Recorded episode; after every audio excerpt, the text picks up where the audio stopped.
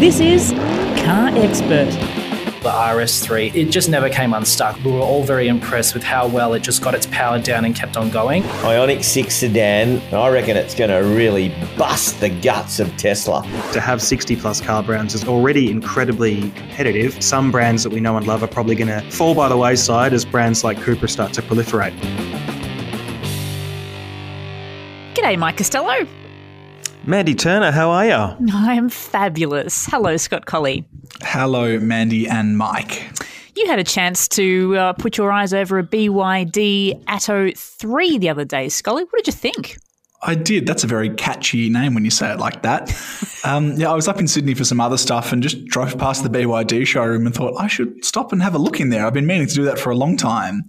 Um, and the car that everyone's really excited is the Atto 3, which is their sort of hatchback SUV, mid-sized option. It's going to come in at a similar price to the MG ZS EV, so it'll be, if not one of the most affordable electric cars in Australia. Um, and we're in a few owner groups for for these cars. People have ordered them; they're very excited for them. So I've been hearing lots of positive stuff from people who've put their money down on the line, but I just wanted to see for myself what it was like. And uh, I'm looking forward to driving the car. At, at some point, we'll get a time behind the wheel. But based on a first look at the interior, I'm completely intrigued. I'm uh, extremely mm. curious about this car. The company claims to have taken thousands of orders, as we'll touch on a bit later, and uh, it's on track next year, or this year at least, to probably be the number two EV behind the Model 3, if it can deliver what it promises to. And BYD globally, I mean, not many people in Australia know about BYD, but globally, it's an absolute mega company. It's tipped by many to be the next Tesla in terms of the non legacy brand that well and truly has a seat at the, the big table and is currently branching out its exports all over Europe and the US. And and it's a serious player. So so incredibly interested to see what it can pull out.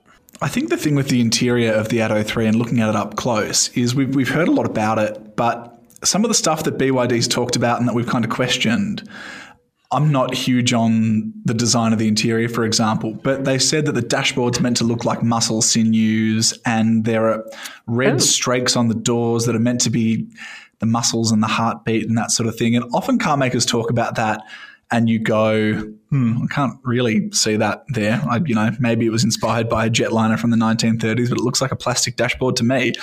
Um, but the Atto 3, and again, not huge on what I saw on the first look, just because it's, it's so over the top in some spots, but you can't criticize them for not following through on what they're saying in the marketing because the dashboard kind of does look a bit like a muscle and there are red bits in there and it's a really interesting design. How it ages and how it goes as people live with it is going to be really interesting as well.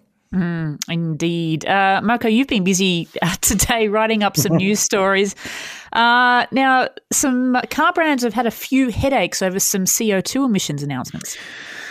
Yeah, there was a big story in the uh, Sydney Morning Herald over the weekend lambasting the Federal Chamber of Automotive Industries, which is the peak body for the car brands, because it wants a um, a binding CO2 reduction plan out to the end of this decade that would make Australia much more lax on CO2 reduction than Europe or the US or China or pretty much anywhere else. Uh, and has been accused by all manner of um, industry bodies and interest groups and reporters for being you know, uh, essentially in the pockets of car brands and big polluters. I've been trying to get to the bottom of that today by reading through some strategy documents around what it wants the car brands to do um, as it advises the government as we move towards the long overdue binding CO2 reduction scheme that Albanese's government is definitely going to put in place. It's incredibly dull stuff with lots and lots of numbers and research and other things like that. My head's sort of spinning, but it is very important because it's going to decide essentially what the government forces car brands in Australia to do. And the argument is is very solid that without some sort of binding CO2 reduction plan in place, we're just not going to get the supply of EVs and hybrids that we need to get those emissions down. So it's an incredibly important area of research. It's just also incredibly energy intensive. As are VFACTS, uh, which we, you're going to talk about a little bit later on too, just after car news. When it doesn't rain, it pours. Let's get stuck into this week's car news. And to help us do that, Jack Quick, hello. Hey there, Mandy. How are you? Well, I suppose I'm a little sad because we're going to start off this week's car news with the Ford Fiesta ST and the Focus ST being axed from our Aussie lineup. Yes, Mandy, that's correct. It's some sad news indeed. Um, so, yes, as you mentioned, uh, the Ford Focus ST and uh, the Fiesta ST have been axed locally, which means the entire Fiesta and Focus nameplates have been retired locally as they were the only uh, variants left in the lineup. So, it's it's a it happened on uh, Friday last week, so it's a it's been a sad weekend for me. We've had the RS gone uh, from from the Focus. Like, what's left now? Well, that was the ST. That was um, all that's left. The, the core range uh, left a few years ago, including the the high riding active. Um, so it was only it was ST only, uh, Focus ST only, for just a year or two. Um, mm. So it's been very like soul variant, and just I guess in a way, just couldn't get enough. But I'll get into that just in a second because um, there are a few more shipments coming in uh, for existing order holders. And um, the the two models are getting axed due to predominantly uh, semiconductor shortages, and um, uh, Ford is also going to be focusing on what it calls its growth areas. Um, if you think of that, predominantly Ranger, and obviously uh, SUVs like the the Everest and the Escape. So it's not really going to have a, a sedan hatchback offering, or it hasn't had a sedan for very long. Uh, a hatchback offering for for a while now. It's just going to be SUVs and uh, commercial vehicles. Um, get back to the story though. There's going to be uh, 40 Focus ST models uh, that are uh, going to be coming soon, um, uh, which can still be ordered. And uh, there's also going to be um, a small number, that's in quotes, of um, high spec Ford Focus STX, which is the, the high spec model, um, orders that aren't going to be fulfilled. So if you have an order for that one, you might be getting a phone call from Ford saying, sorry, your car's not actually going to be built, which is a bit disappointing. But in that case, you are going to be getting a full refund of your deposit, and um, you're also going to be getting a whole heap of, um, uh, from memory, I think it's like a, a bit of Ford merchandise and also um, a Mastercard for I can't quite remember how much it is, but I suppose it's not a car. So yeah. regardless, you don't really win. Yeah, um, I, and then I just do wonder about the yeah. sort of person who was going to buy a Focus, couldn't buy a Focus, and instead just wears the Ford Performance cap they gave them to tell people about the Focus they couldn't buy. I don't know quite how that works. The real subtext here is also supply. So we know that Ford Australia has for a long time been incredibly hobbled on its European sourced vehicles. Both these hot hatches come out of Germany, and uh, they just, just, hasn't been able to bring many in, um, which has been a major impediment. And uh, I think Ford, at the end of the day, decided this is more trouble than it was actually worth. You know, you're putting a lot of resources into sourcing these vehicles that are only going to sell in tiny numbers anyway. Um, it's interesting that the company has also recently put orders of the Mustang uh, muscle car on hold because it, again, mm. just cannot get any supply of them. And the order bank was building up to such an extent that it just had to say, right, I no more orders. I've got to clear this thing out. Good news on that front is a new gen Mustang gets revealed next month in the States, and that will come to Australia. So moving forward, Ford Performance fans will still have the Ranger Raptor and the Mustang to choose from, but it does spell the end of Ford's brief flirtation with its sort of European led performance vehicles. These two vehicles really were the embodiment of that. And um, it honestly is a bit of a tragedy, and it leaves the market with two of the finest performance cars available no longer uh, there for people to buy.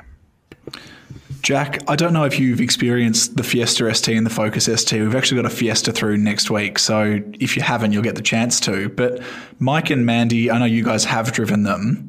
They're bloody great cars. It's such I a know. shame. That's why I'm so sad. What was really interesting to me was how oversteer happy the front wheel drive, well, particularly the Focus ST, because it had a slightly longer wheelbase. I mean, the Fiesta doesn't surprise you because of the way it's sort of set up, but the Focus was the most ridiculously lift off oversteer happy front wheel drive hot hatch. You sort of lifted off mid corner and you would just start to drift out the rear end beautifully, but you had this wonderfully communicative, rapid, super quick off center steering to sort of help correct it. Manual gearbox was there. It, it adopted an auto towards the end of its life, but who the hell wants that, right? It's all about the manual. Incredibly engaging, incredibly well engineered, and vehicles that were really underappreciated. I think. I think a, a very small clique of automotive enthusiasts truly understood what they were all about, but most people didn't even give them a thought. Ford barely promoted them, and well, you end up in the situation that we're in today. Our next story, we just touched on this in the intro before. Thousands of BYD Atto 3 EVs are coming here in a few weeks' time, Jack. Yes, that's right, Mandy. It's a mouthful, isn't it? Um, but yes, as you mentioned, uh, Mandy, there's going to be uh, three ships of the BYD Atto 3 coming in a few weeks. Um, and BYD says that it has around 4,000 uh, sales banked at the moment, and uh, deliveries are going to be starting in a few weeks a few weeks, should say.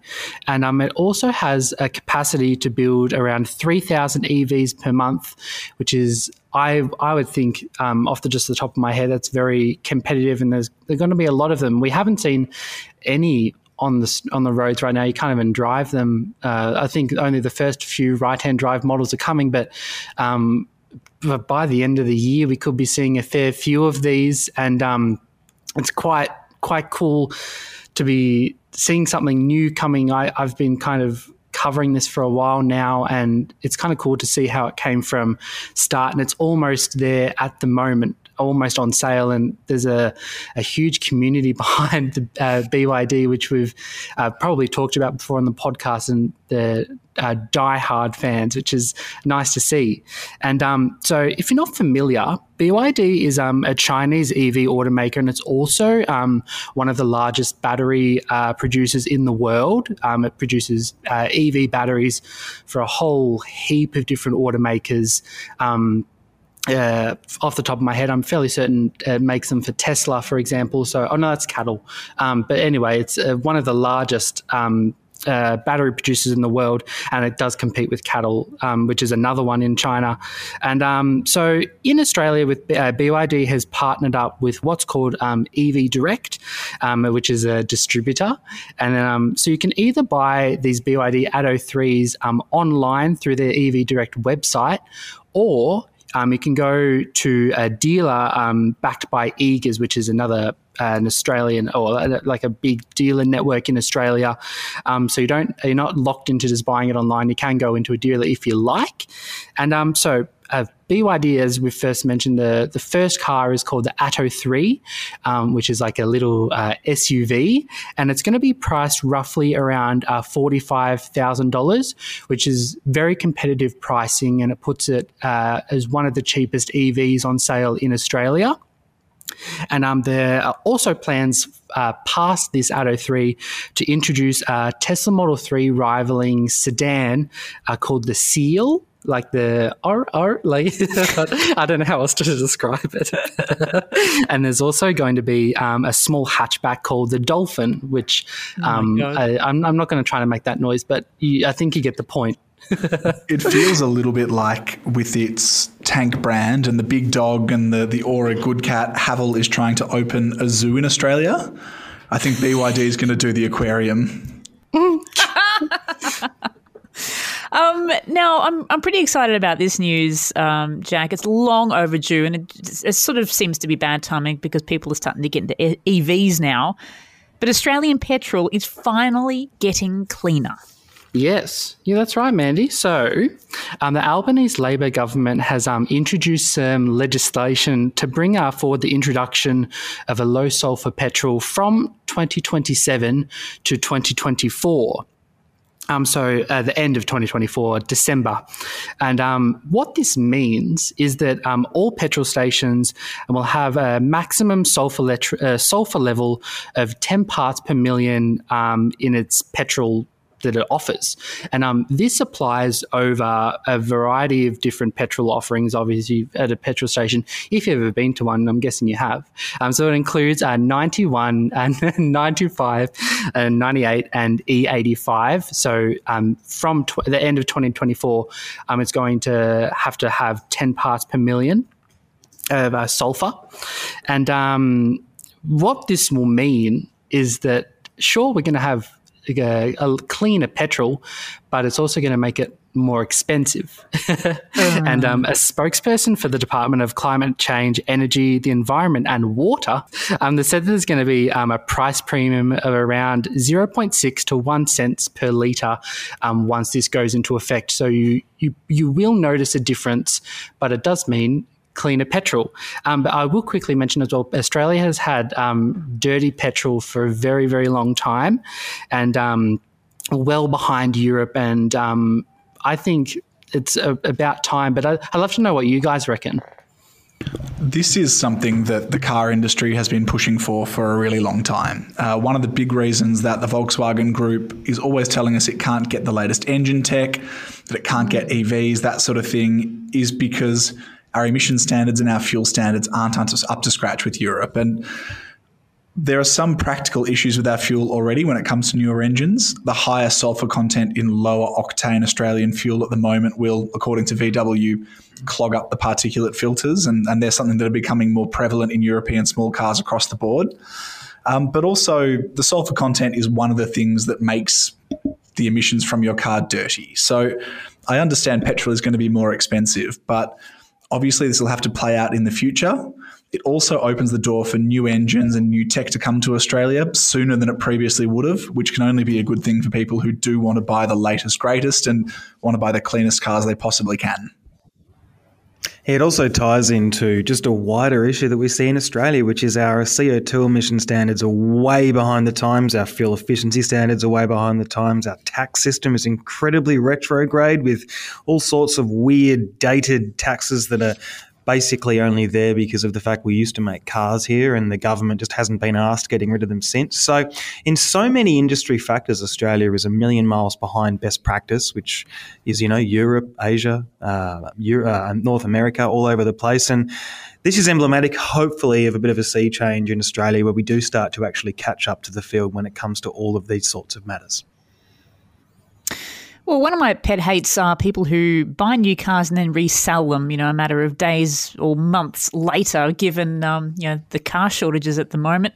But it appears that uh, General Motors are really cracking down on these people, Jack. Thank goodness. Yes, yeah, I, I know that all too well with the Jimneys in particular. I know yeah. a lot of people that um, buy them and then try and flip them for an obscene amount of money. But um, getting back to this story in particular, General Motors uh, in the US is targeting and penalizing buyers who want to buy high demand vehicles and then flip them to to make a profit. That's the the whole scheme behind it, and um, it's target, targeting these high demand vehicles. Think, for example, um, the Chevrolet Corvette Z06 and then mm. also the GMC Hummer EV. Those really um, cutting edge, high demand vehicles that everyone wants, and you're going to struggle to get one. But I, if I buy one, I can flip it around and give it to you for 10% more.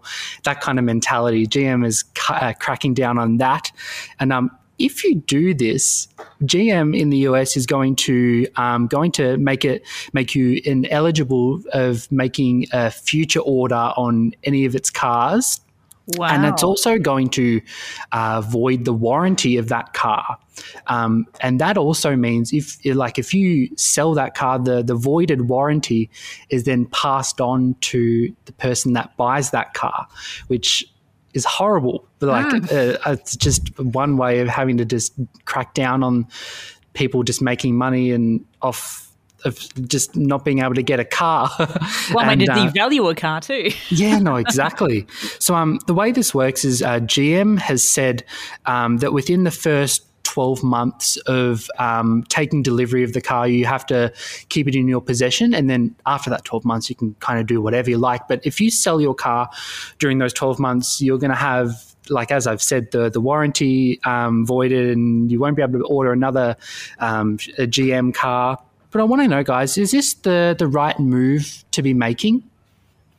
So you're right in the sense that this is a major issue. We're also seeing a lot of this in Australia now. You've only got to go on car sales to see the number of dealer demonstrated Toyota Land Cruiser Saharas going for a buck eighty or two hundred, which is miles above RRP. Same thing for patrol. Same thing for all manner of heavily in demand vehicles, and of course the Jimny, as Jack mentioned. So clearly, um, and this is happening in an even bigger way in the United States. Things like F 150 Lightning and others, are, are, dealers are just gouging like you would not believe. So I completely understand why OEMs really want to try and find a way to stop their dealers gouging like crazy or stop punters gouging like crazy and thereby really hurting their brand um, in the long run because people crack the shits and you know think that the cars are a rip off. But uh, it does kind of lose me where you start to talk about potentially punishing the next owners. So mm. I completely understand the idea of right as an OEM, my brand is being hurt because people are selling these cars for too much. How do I stop it? Punish the person who's cynically buying the car and flipping it, which is basically the car equivalent of ticket scalping.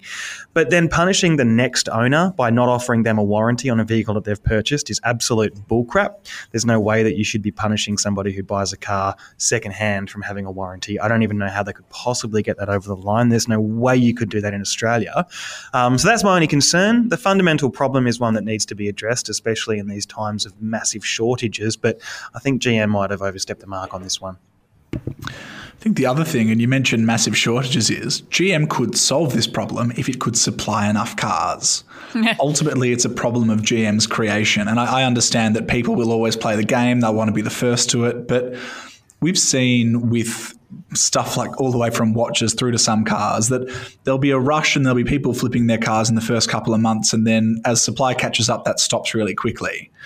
GM has the solution available to it. If it builds more Z06s or builds more Hummer EVs, the market supply is higher, demand is met, and you can't get away with these crazy prices. So, as much as I applaud GM for trying to stop people from taking spots from genuine enthusiasts or owners who want to buy their cars and enjoy them, ultimately, the problem isn't the people flipping because they're only flipping because the market allows it. Fix the market, build enough cars, and that's the end of the problem completely. Without wanting to get into too much of a debate here, that is a little simplistic in the sense that there are big structural reasons why GM can't make enough cars at the moment, which is to do with the supply chain and the fact that there's a pandemic ongoing and a war in Ukraine and all these other things. So it's not quite as easy as just saying, hey, turn the tap on GM, because if it could, it certainly would. But that being said, there's no doubt that this is A, a temporary issue, and B, it is one that uh, sounds like the cure is going to actually, in some ways, make the situation worse. Yeah, I won't go on too far from that. Completely agree with what you're saying. Um, I think when things get ramped up again, and if we see car makers still trying to trickle out special editions and artificially cap production of cars that lots of people want, uh, I think that's yeah more sort of what I'm talking about because we've seen it with cars, everything from the Shelby GT350R in the US through to cars in Australia like the 911 GT3, where there's such limited supply and it's it's a choice from the car makers to only offer that many. That's more what I'm getting at because yeah, I realize GM can't snap its fingers and make semiconductors appear. If they could, they'd be the best selling car maker in the world. Mm. Certainly a very controversial topic indeed. Carexpert.com.au. Hit the news link for more, and thank you, Jack Quick. Thanks, Mandy. Just before we do wrap up this week's car news, we are going to cover off on VFACTS, the July new car sales figures. Moko, you're the guy who's been uh, constantly writing up this, so you're the pro. Um, how did we go for last month? Not too bad. So uh, there was actually 0.4% growth uh, last month over the same month in 2021, despite ongoing stock shortages and wait lists that we all have heard so very much about. Um, mm. So the industry database VFACTS reported just under 85,000 cars sold for the first month of the new financial year. Um, but given there was actually one less sales day, that's a bit more impressive than it seems. It's equal to about 130 more sales per day in the same month last year. Um, Federal Chamber of Automotive Industries has basically said that things still haven't normalized since the pandemic, and they're pretty much right, you know, citing shipping issues and logistical costs and production snags and all these things, lack of chips. But nevertheless, the market's actually holding in there pretty well, which suggests to me that these long uh, wait times that we're seeing across Toyota and Hyundai and all manner of other brands is just as much a demand problem as a supply one at this point. It might be a case of you know more people are putting their hands up to buy new cars because of the perception of a continuing lack of vehicles because sales were mm. actually about level for the month. Um, in fact, sales in New South Wales are up by 10.9 percent and South Australia are up by 13 percent. So two of the bigger bigger states uh, actually did quite well. Toyota topped the brand sales chart, as it always does. Hilux remained the market's top selling car, and it was actually the second successive monthly sales record for that vehicle. June was its highest month ever, and July was its best July to date. Now, in the context of a new Ranger just launching and the fact that the Hilux feels quite dated by comparison, it's interesting that people are still in, you know heavily gravitating yeah. towards that car, um, probably based just on perception more than reality, I would suggest. Um, while demand for EVs, on the other hand, remains sky high, in fact, all time high, uh, the actual market penetration is still below 2%, um, and sales grew less than 20% for the month over the previous month, against a year to date increase of almost 300% for EVs. So sales really fell away in July on it, on the EV front compared to what they've been doing for the rest of the year. A lot of that was because Tesla, well, it was expected to sell a, a glut of cars in June. It failed to. It again failed to in July as well um, because it hasn't been able to get shipments out of Shanghai in a timely manner. Although we do understand that there's a lot of Tesla ships arriving as we speak. So hopefully that EV sales figure will get a nice little bump for the August results. Uh, if we have a look at the brand breakdown, uh, as I said, Toyota number one with just under 20,000 sales grew 11%. So its growth was above the market average. Mazda in second, despite declining by 12%. Hyundai in third, up 34% with a ripper month, thanks to a, a bit of supply coming in. Edged out its uh, little brother Kia, although year to date, Kia still sits ahead of Hyundai. Uh, Mitsubishi in fifth, Ford, MG, Mercedes Benz, Subaru, and Isuzu Ute rounding out the top 10. Um, and if we have a look at some of the brands that really did suffer for the month, Nissan was down by t- nearly 20%, Volkswagen by 47%, Lexus by 31%, Skoda by 41%, and Land Rover down 66%. So there were a number of brands that really did battle despite the market sort of stabilizing. Moko, we're seeing, and we've been talking a lot on this podcast about new brands. One of the ones, and I was with them last week, is why it's fresh in my mind, that is now on the board in Australia is Cupra. 49 cars registered in July. We're expecting more in August. It's interesting to see the brands that it came close to outselling. It's knocking on the door of Alfa Romeo and some of those smaller upstart luxury uh-huh. brands. I realize this is pent up demand, and the longer term thing will obviously be more telling, but they are off to a, a stronger start than expected based on the order bank we know is coming. Yeah, and I mean, on that note, there's so many new brands coming into the market in the near future. It's not just Cupra, but obviously Polestar has just launched. We've also got Ineos coming with its Grenadier 4x4, a suite of Chinese brands, be they BYD or Chery or Ora, Tank. Um, there's a whole sequence of new manufacturers coming into the market, Cupra being just one of them and pro- possibly the best backed of the bunch. Uh, and of course, the trickle on effect to that is every car that one of these new conquest brands manages to sell is one less car that an existing brand manages to sell. And you do have to wonder how many car brands can Australia actually support for a million just over a million market to have 60 plus car brands is already already incredibly sort of fragmented and competitive. So it does make me think that some brands that we know and love are probably going to fall by the wayside as brands like Cupra start to proliferate. But um, if we have a look at the uh, the model sales breakdown for the month, uh, as I sort of touched on before, Hilux was number one. Ford Ranger is interesting. Ford said it's going to be bringing 5,000 Rangers a month for the next couple of months to satisfy early demand, nearly 20,000 pre orders but it only sold just under 3,000 for the month. So something must have gone wrong there. Still enough to finish in second place overall, ahead of the Toyota RAV4, which, as we know, has a wait time of out to 18 months for the hybrid models at the moment, with just under 2,500 sales. Mazda CX5 in fifth, and Hyundai Tucson uh, sorry, Mazda CX-5 in fourth and Hyundai Tucson in fifth. The top 20 sellers list comprise six mid-sized SUVs, so that really is where the bulk of the growth is going. Might explain why our recent SUV off-road megatest performed so well on YouTube. Uh, five utility vehicles, two small cars, two large SUVs, two small SUVs, one upper large SUV, and one light SUV. So some representation there, but as you can see, it's really the dual cab utes and the medium SUVs that are driving the bulk of the sales as usual. Um, if we look to just break it down in a few other areas as well, some of the miscellaneous facts and figures that I found quite interesting for the month. SUVs overall were 53% of the total market, um, and light commercial was another 24%. So more than three quarters of cars sold were SUVs and utes. Mid-sized SUVs about 20% of the market overall. Private buyer sales are up by 1.8%, and rental fleets are up by just under 30% for the month. So big growth there, but that was offset by a decline in business fleet sales and government fleet sales, both of which fell to be expected when you consider the fact that cost of cars are going up and there's going to be a few more sort of, uh, I guess, judicious purchases made by the nation's fleet managers. Um, electric car sales are up by 18%, as mentioned, but plug in hybrid sales are up by 78% for the month. So a bit healthier on that front with the new Mitsubishi Outlander PHEV just launching that will spike even further into the next month or two. Petrol still dominated uh, with 44,000 sales, so about half of all the cars sold still being petrol. And as far as sources of imports go, Japan, Thailand, and Korea were the top three, but China, once again in fourth place, uh, edging out the US as our fourth most preferred source of new vehicles. Not a whole lot of other really exciting things going on this month. It was sort of business as usual. There was nothing that leapt out at me and sort of hit me around the face and made me go, oh my God, that's unheard of. Um, sort of much of the same. But as always, if there is anything that um, any of you out there listening do want to know about these figures, how your particular car sold, how a segment did, other trends or analysis that you want, head to the comments, write it down, and uh, I'll get back to you as soon as I can. Hello, Tony Crawford. Hey, Mandy, how are you? Very good, thank you. Um, now you've uh, you've been driving the Hyundai Ioniq Six recently. Now I'm actually not sure what you would call this car. Is it a sedan? Is it a coupe? It, it's yeah, I know what you mean, and um, it's kind of everyone's question, but it yeah. is a sedan.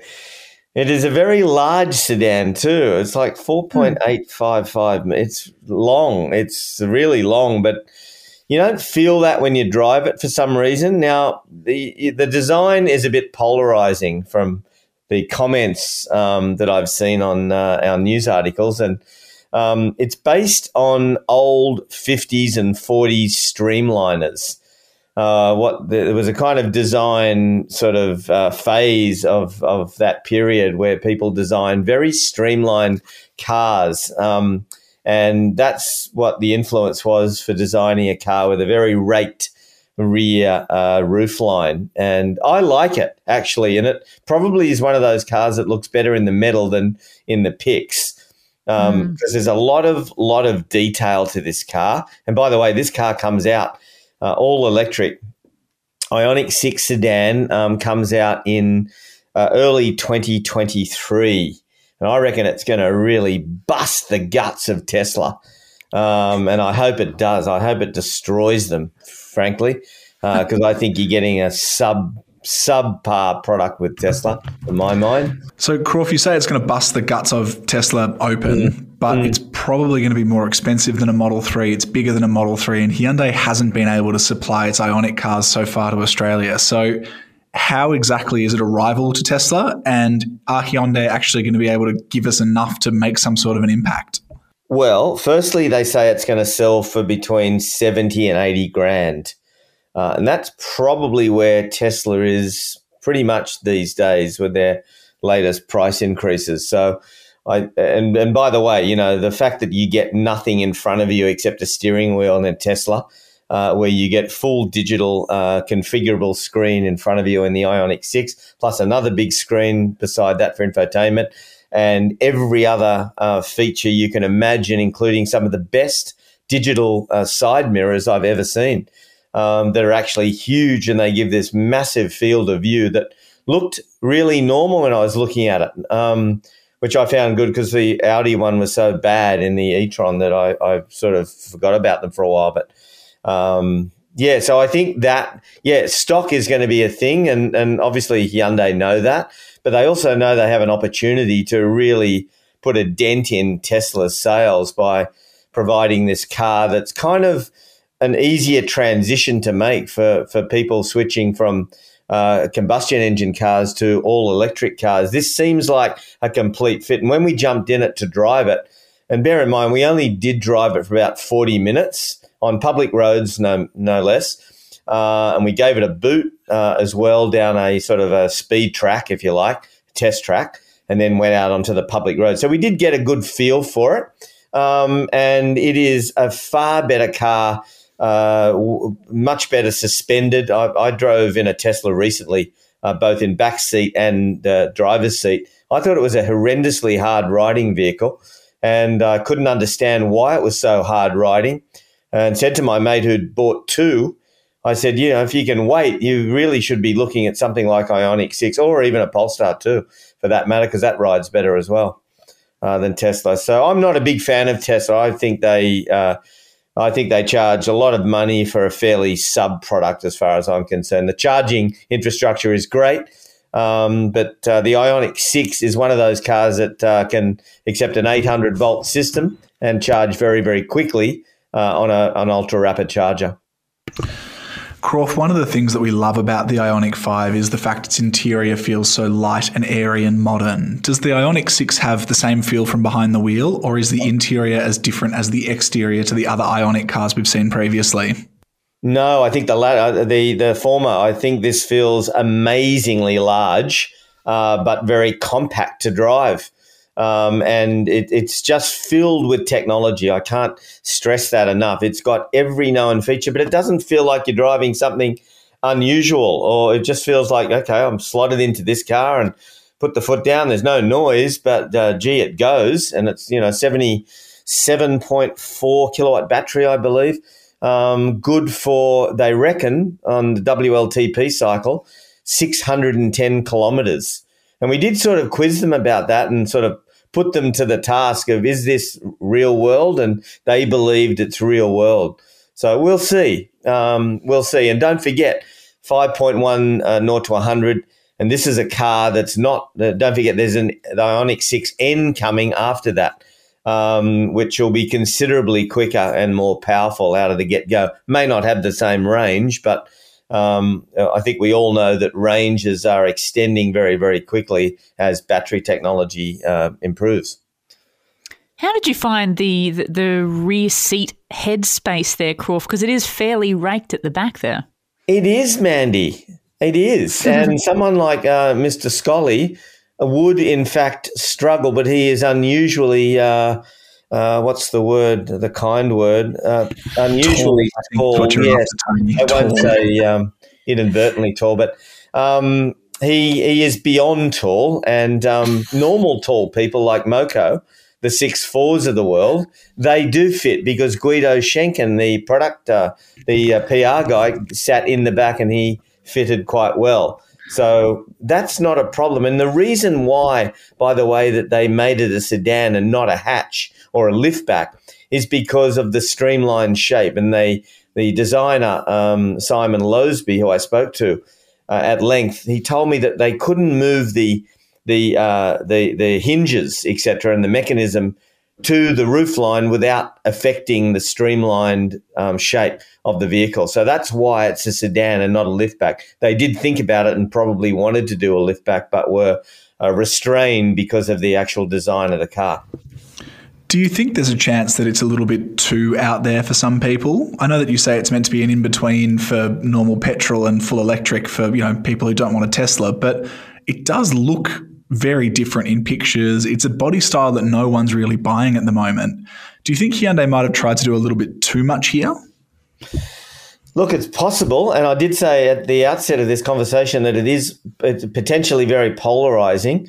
Um, some people will like it, but I think once people get into the car and see all these pixelated lights light up, I mean, the spoiler itself has four layers of pixels. It looks absolutely fabulous. Almost looks like a 911 turbo wing coming out of it.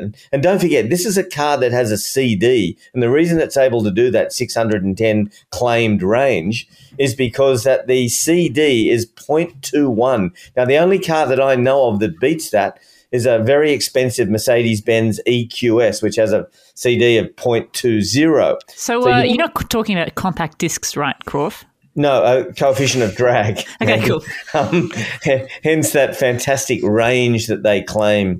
You wouldn't uh, believe how many floppy disks it is, Mandy. and that, and that, so you know, it, that, that streamlined shape has very, you know, everything is there for effect uh, to reduce the drag on the vehicle at speed. So we drove it and punched it, and I thought it was quick. It wasn't, you know, uh, life changingly quick like a Tesla Model 3 Performance. Um, or something like that. But as I do say again, the the Ioniq 6N is coming, and um, uh, we also saw a, a Ioniq 5N uh, in its sort of production uh, uh, stance or profile, and uh, this thing is a mental looking thing. So I can only assume that the that the Ioniq 6N will look every bit as aggressive and probably a bit similar to the um, the stories that we ran on the um, uh, I think it's that we had the N Vision 74 and we had the uh, the 22 uh, the other concept anyway that was very similar and they they, they say that that is is what the Ioniq 6N is going to look like. Uh, so have a look on uh, carexpert.com.au and look at the the concept stories that we ran earlier. Crawford, we're going to start charging you for every name you drop in the podcast. We've had Guido, Simon, and Sung Yap, but you said Sung Yap and Simon twice. So that's Ah. $5 at least. And that's going to go into a fund for the car expert Christmas party, that- I think. now that I know I'm being penalised for name dropping, um, I won't be so liberal. Um, what do you think of it, Mandy? Like, Oh, I don't like it. oh wow, Okay. Yeah, but I'm, I'm, I would like to see it in, in person at some Yeah. point. But I just can't find any angles that I, I like about Can it. I just say the rear legroom is like a limo? Um, it would be just short of probably 60 centimeters. It's enormous. I, I Yeah. loved the look of that concept car, but there's some blocky bits on the production car that in the pictures kind of don't translate nearly as well. So I'm really hoping in person it blows me away. But Yeah. Croft, as the only one here I know who's seen it up close, you're you're best placed of any of us to judge. I'm I'm kind of with Mandy for now. Okay. I, uh, there is one here apparently um, uh, being uh, looked at by uh, Hyundai Motor, Motors Australia at the moment. So uh, I'm sure it'll do the rounds uh, well before the actual effective product launch, but um, which would be probably later this year. So, you know, in the not too many months, we probably will be able to see it. The public will be able to see it. But I, I think you'll like it. There is so much attention to detail with this car, both inside and out. They've thought about everything, even the. So the reason there is so much legroom is they sculptured out the seats, and they're thirty percent less volume than a normal seat uh, in a car like this. Both, and then they've sculptured out the um, door, the the door card. So you've got this beautiful cascading effect on the door with uh, fantastic ambient lighting that shines right down into the boxes so you can see what's in there. All stuff like that. You know, um, it really is a, a techno fest inside this thing. Um, but again, very very easy to just hop in and press the button and away you go. You know. Have you given it a rating yet, Croft? No, no, we haven't. We we drove it on too little time, and Oh, um, okay, these were sure. decidedly prototypes. Yep. Although they looked good and felt good, and there were no bad panel gaps or anything like that. Not with that horrendous uh, video I saw the other day of Paul's uh, showing the panel gaps on the uh, Jeep, um, which were horrendous. Uh, that looked like a prototype to me. That uh, that Jeep we had through the Melbourne office, and the video is live on YouTube. Uh, there's a review to come as well, I believe, Right. on the website. But yeah, the, the build quality on that thing was um, Disaster. sort of the Friday 4:55 p.m. special in some spots. yeah, yeah, yeah. This is not like that, and I think that's the other thing that uh, everyone came up to me. I took that, uh, I t- took that Kona in up to their cars and coffee, and people were coming up to me and saying, "Gee, Hyundai really are making some great cars, aren't they?" And you just got to agree with everyone. People are, the public is starting to notice the quality of the car, and the reputation is certainly very much out there. And uh, you know, I wouldn't be surprised in the next couple of years they start giving Toyota a real run for their money, um, both Kia and Hyundai as as a collective. Well, you can check out the full review of the Ioniq 6 at Car Expert now. Thank you, Tony Crawford. Thanks, guys. Um, have a great podcast. I wish I could stay and interrupt and listen and interject and learn. Oh, you're breaking up there, Crawford. You must be going through a tunnel. Bye. The lover of all things green cars, James Wong, hello. Hello, hello. You would have been thrilled to be driving the Audi RS3 uh, not too long ago. That is Yes. a very bright green car. Yeah, I made sure that I only chose the photos of the green one for my review. there is a sedan in there in grey, but I thought that was boring. So, um, and that green car in the images is the actual one that I drove for the road drive as well. I made a beeline straight for it as soon as I stepped off the plane and saw it in the car park. So the the RS3, that that's the smallest RS model you can get, right? Correct. Yeah. Yeah. What did you think about it? Was it like the perfect hot hatch for you? Yeah, well, as, as a like a golf owner, something like an RS3 is almost like the pinnacle of what you can get hmm. on that platform. You know, it's like the the fastest of fast hatchbacks. You know, even now with the the A45S, um, the new RS3 is actually slightly quicker according to claim zero to 100 times. So um, Audi says it'll do 3.8 seconds to 100, which is like manic speed. Not too long Wow. ago, that's what a Porsche Carrera GT or a Ferrari Enzo was doing. So when you think that you know this tiny little hatchback can get to 100 that fast, it's quite astonishing, really. and they've achieved that not really with major bumps to engine output. So it's still got the same two and a half liter five cylinder turbo as before. They've massaged it a little bit to give it 500 newton meters up from 480, but the power output remains the same at 294. But what they've done with this new RS3, and I think this is actually the case across the board with all the new vehicles on um, the Volkswagen Group's latest version of the MQB platform, is that it's a lot more focused on being an engaging driver's car as well. So it feels lower, it feels lower and wider, it handles better, it feels a lot sharper. Now it's got this really trick.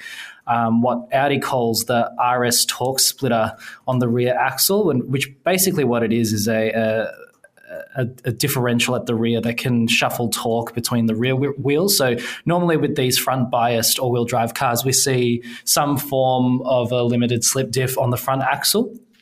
But now there's also one on the rear.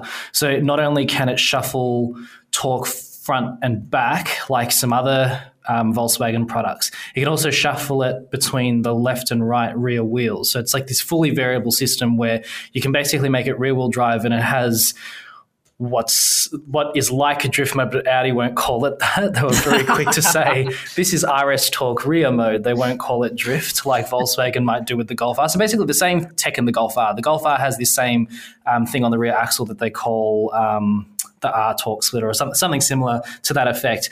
Um, but yeah, so you can basically do drift mode, and then also while you're driving, it'll shuffle um, torque between the um, the rear wheels to the one with most grip, and it's like a activated by a clutch pack. So it's similar to the system that we've seen, you know, at the front and in the center as well, but now it's also on the rear. So there's a lot of new tech in it that way, and it's actually the current record holder for the compact class on the Nurburgring. So the RS3 sedan, maybe six months ago, beat the previous record holder, which was the previous generation Renault Megane RS Trophy R. I'll just breathe after such a long name.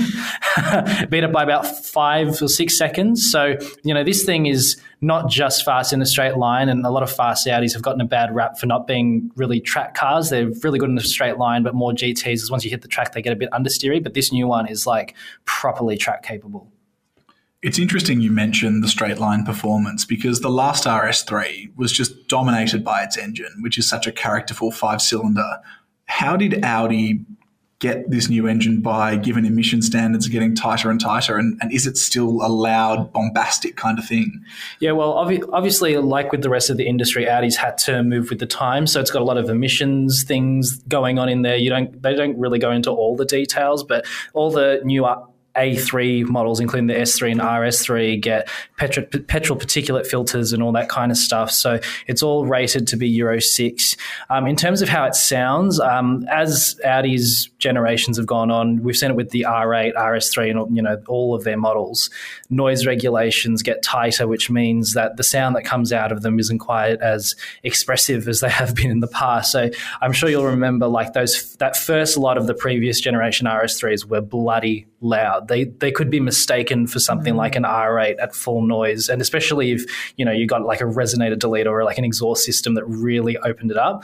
The new one, it doesn't quite sound as bombastic as Scott put it, but it definitely sounds different and really characterful in a segment where it's exclusively four cylinder.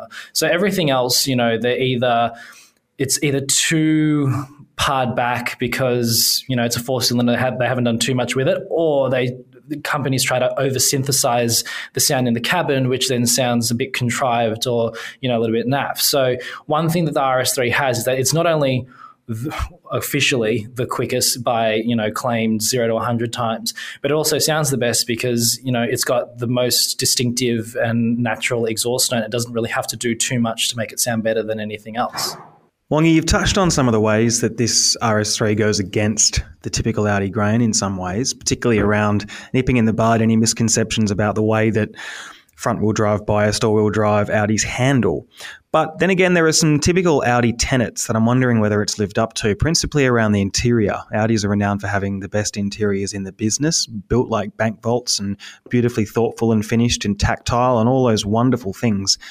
Has there been any loss of that with this new generation product, or, or does it live up to the standards as far as interior design is confirmed, uh, concerned? Well, it's a funny question that you ask because I think we've maybe touched on this for the A3 and the S3, which I also did the launches for. So I feel like now I'm basically the A3, S3, RS3 expert on the team because I'm very across all the all the different variations now. In terms of cabin like build quality, tech, and all that kind of stuff, you know, Audi pitches itself as the technology company. It's very well known for having a quality, well built interior. Is this new one as good as the last one? In terms of how everything's screwed together, perhaps not. You know, there are some places in the cabin that you can see that money's been saved, and you know they may not have applied another layer of finished to some of the the trims or materials or surfaces and whatever. But then again, relative to the segment, we're seeing a lot of manufacturers focusing on tech or powertrains or all that kind of thing, where it is you're seeing elements of the interior see, um, losing budget. And what I think Audi has done, while I have to knock it a little bit, where you know some of the mid to lower tiers of the cabin are cheap plastics that you find in a Golf or Polo, which are less than half the price. I think Audi has perhaps kept the standard at a better level or dropped less compared to what it was before as opposed to some other brands. I personally find, you know, the new Golf interior, for example, I know it's a very polarizing thing. The Golf interior for me is a is a quite a noticeable step down on the previous one, both in terms of the design and the materials and whatever. Some people oppose that but I'm not the biggest fan of that. Same goes for something like a Mercedes A class. The the A class for a like you know you think of Mercedes and you think of plush materials and all that kind of thing. I feel like the A class is a step down on the latest RS3 in terms of material quality and finish. So yes, it's it's not as good as the old one. The old one was the benchmark. I remember ever since it came out in like 2012, 2013, it was basically the benchmark small car interior, and the Golf was not far behind in that generation and left everything else for dust. But this new one is definitely going to be a, a slight step down for people who are used to the previous one. But in in saying that, also the tech and you know the the stuff that you actually touch and hold is really really nice. So some of the cars that we had on the launch had the optional RS design package, which adds in some matching color highlights. So this green one had matching green bits in the interior, whether it was the contrast stitching, there was accents on the seats, um, the seat belts, uh, the steering wheels finished in Alcantara with green stitching. So all that stuff feels really cool, and you know that still feels really high quality, even though some of the other parts have taken a dip. And then you know using the the latest Audi MMI Touch infotainment system with the um, MIB3 interface, which includes things like wireless Apple CarPlay and things like that. It's definitely a lot better than um, some other systems on the market, and it all just works really, really well. It also hasn't moved to some touch capacitive controls like we've seen across other Volkswagen brands, um, where they can be quite fiddly and annoying to use on the move. But yeah, in, to answer the original question, is it as well built as the old one? Probably not. If I hear one more infotainment acronym, I may die. Uh, MIB FNF ARS3. Um, how does the car go on track? Because that's obviously what Audi says it's really improved here. I know you had some time at the bend. What yes. it like? It was so much fun. So the we only got maybe two or three laps um, with an Audi driving experience instructor leading in an RS5, um, and we did, I believe, it was the East Circuit of the Bend, which is has a good mix of technical, low speed, high speed stuff, and you get a feel for it. Um, and gradually, the pace would um, build up as you go. Now, this was my first time on the Bend, so I don't have the best reference point with other vehicles on that track. But in terms of like how well the RS3 handled all that. It was it, it just never came unstuck. From the road drive, we were we were all very impressed with how well it just got its power down and kept on going, even though we experienced some um, adverse weather conditions on the drive, and, and it, it, carried over to the track as well. Not once did I feel like um, pushing it hard or you know trying to accelerate hard out of a corner that the car would just understeer. It, it gripped really hard. It pointed where I where I was turning the steering wheel. Perhaps not the sharpest or most communicative steering rack on the market, which is something that we've knocked Audis for for a really long time. But it's so much fun. And uh, and absolutely goes like stink. On the main straight. I think I managed to hit like 230 or 240 without really trying. And it's you know it's it's just properly quick. And because it's got such a distinctive exhaust note as well it just sounds different. It sounds more special and substantial compared to some of the other stuff that's on the market. So in that limited time that i had i had a really really good time in it. Did you also get a chance to drive it on the road as well public road Yeah, so that, that was the first part of the drive. We drove it from the Adelaide Airport out to Tailem Bend, which is where the Bend racetrack is. Um, but we took the like the scenic route through um, Nice. the Adelaide Hills, and um, we got quite a mix of you know B roads, highways, all that kind of thing. And when you weren't distracted by the wonderful scenery, you were really taking in just how much fun it was to drive this car at various speed levels. You know, there are some 60, 80 kilometer an hour roads that were quite tight and technical. It was really, really capable and sharp through there. And um, when you were cruising as well, it was it has this really good duality to it where you can just cruise along on the freeway with adaptive cruise on and lane centering assist and all that kind of stuff. And it's very, very easy to live with. And then when you want to dial it up a few notches, you can pop it in one of the RS modes, put everything into full attack, and you know it makes lots of noise. It sharpens up, it responds really quickly, and it's just a just a real hoot. So you did mention RS Torque Splitter mode uh, or drift mode. Did you get to try it out? Yes, I did on a on a wet skid pan. Did I have much success? Sort of, kinda. I'm not really experienced in drifting cars. I like to keep them on the straight and narrow, so it was a bit of a weird feeling. And some of the, with these new um, variable all-wheel drive systems, where they typically front bias and you have to shuffle torque to the rear, there's a bit of a, a skill that you you need to build up to do it because you need to sort of keep hammering the throttle and not come off too quickly because otherwise it'll the, the car will think that you need you're you don't need power to the rear anymore. So it'll just shut off the rear axle. It's sort of like this weird technical underneath the skin thing that you sort of have to get used to. But um, while i couldn't achieve the best results there was a few other journos that were a bit more experienced that could definitely you know get it sideways. And we had some um, race drivers coaching us on how to do it. And it's definitely capable of getting sideways and having a bit of fun and you know we had a, like a little figure eight circuit and just trying to get as get it as sideways as possible which was quite good. Um, but yeah definitely definitely an interesting feeling not having it naturally rear wheel drive trying to get it sideways. And lastly, Joe, can you take us through the car expert rating you gave it? So I gave it an overall score of 8.7 out of 10, um, with highlights being the fit for purpose, performance, and um, the technology and infotainment on offer. It it really is a, a great balance of all those things. And I guess one one thing that these hot hatches, even at a hyper level, need to keep in mind is being a, a an everything car. Um, at the end of the day, it's like you know, it, it's a hot hatch is meant to be a practical daily and usable, but also a lot of fun to drive. And even though these ones are a bit more extreme on the performance stakes, um, it definitely keeps that balance really nicely. So I could I could definitely see myself owning one if I had the money. Green, please. Yes, absolutely. You can see the review live now at carexpert.com.au. Thanks, James Wong. Thanks for having me. Hey, Moko, as we round out this week's podcast, what cars can we look forward to for next week? We have got a lot of cars in our garages across this nation. Um, the updated Hyundai Palisade is going to be joining us. So too is the uh, a bit of a revisit of a couple of seven-seat medium SUVs: the Volkswagen Tiguan Allspace, Honda CRV, VTI L7, and the relatively new uh, Mitsubishi Outlander LS seven-seater. So kind of a battle of the affordable seven-seat mid-sized SUVs. New generation Ford Ranger. We're getting our first crack in the XLS, which is one of the real workhorse varieties. We've really, really spent a lot of time now on the Wildtrak Sport and XLT. So now we're really going to get you know deep into those more workhorse grades. Kia Niro EV S, which is the base version of the new Niro EV, still bloody expensive though. Uh, Jeep Grand Cherokee L Limited, um, a slightly lower grade than the last version that we drove. I've got a Mitsubishi Triton GSR up in Brizzy as well. Although I do have to call out, we've also got coming up a relatively shorty, uh, shortly, I should say, a wonderful little small pocket rocket comparison, including the Ford Fiesta ST, which we touched on before, is now retired. So very excited to get one last crack at that before, unfortunately, the curtain gets pulled down. Can you give us a hint on other cars that are in that, or is it a secret? Might have a Hyundai badge on the front. I'm sure you can guess. Oh, yes. um, and Scully, where are we off to next week?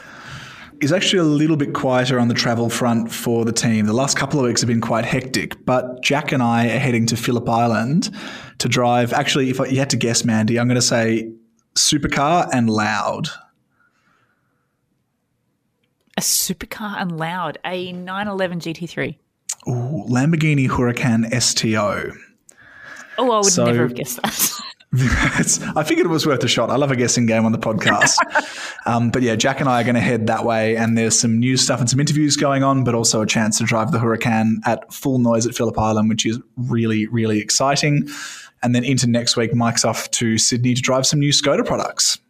Ooh, that would have to be probably. Would it be the first supercar Jack's ever driven? I know he can't be here to answer that, but uh, it definitely would be, unless you consider the Jimny a supercar in that it's an impractical bright blue two door. Mike Costello and Scott Collie, thank you. Thanks, Mandy. Thank you, guys.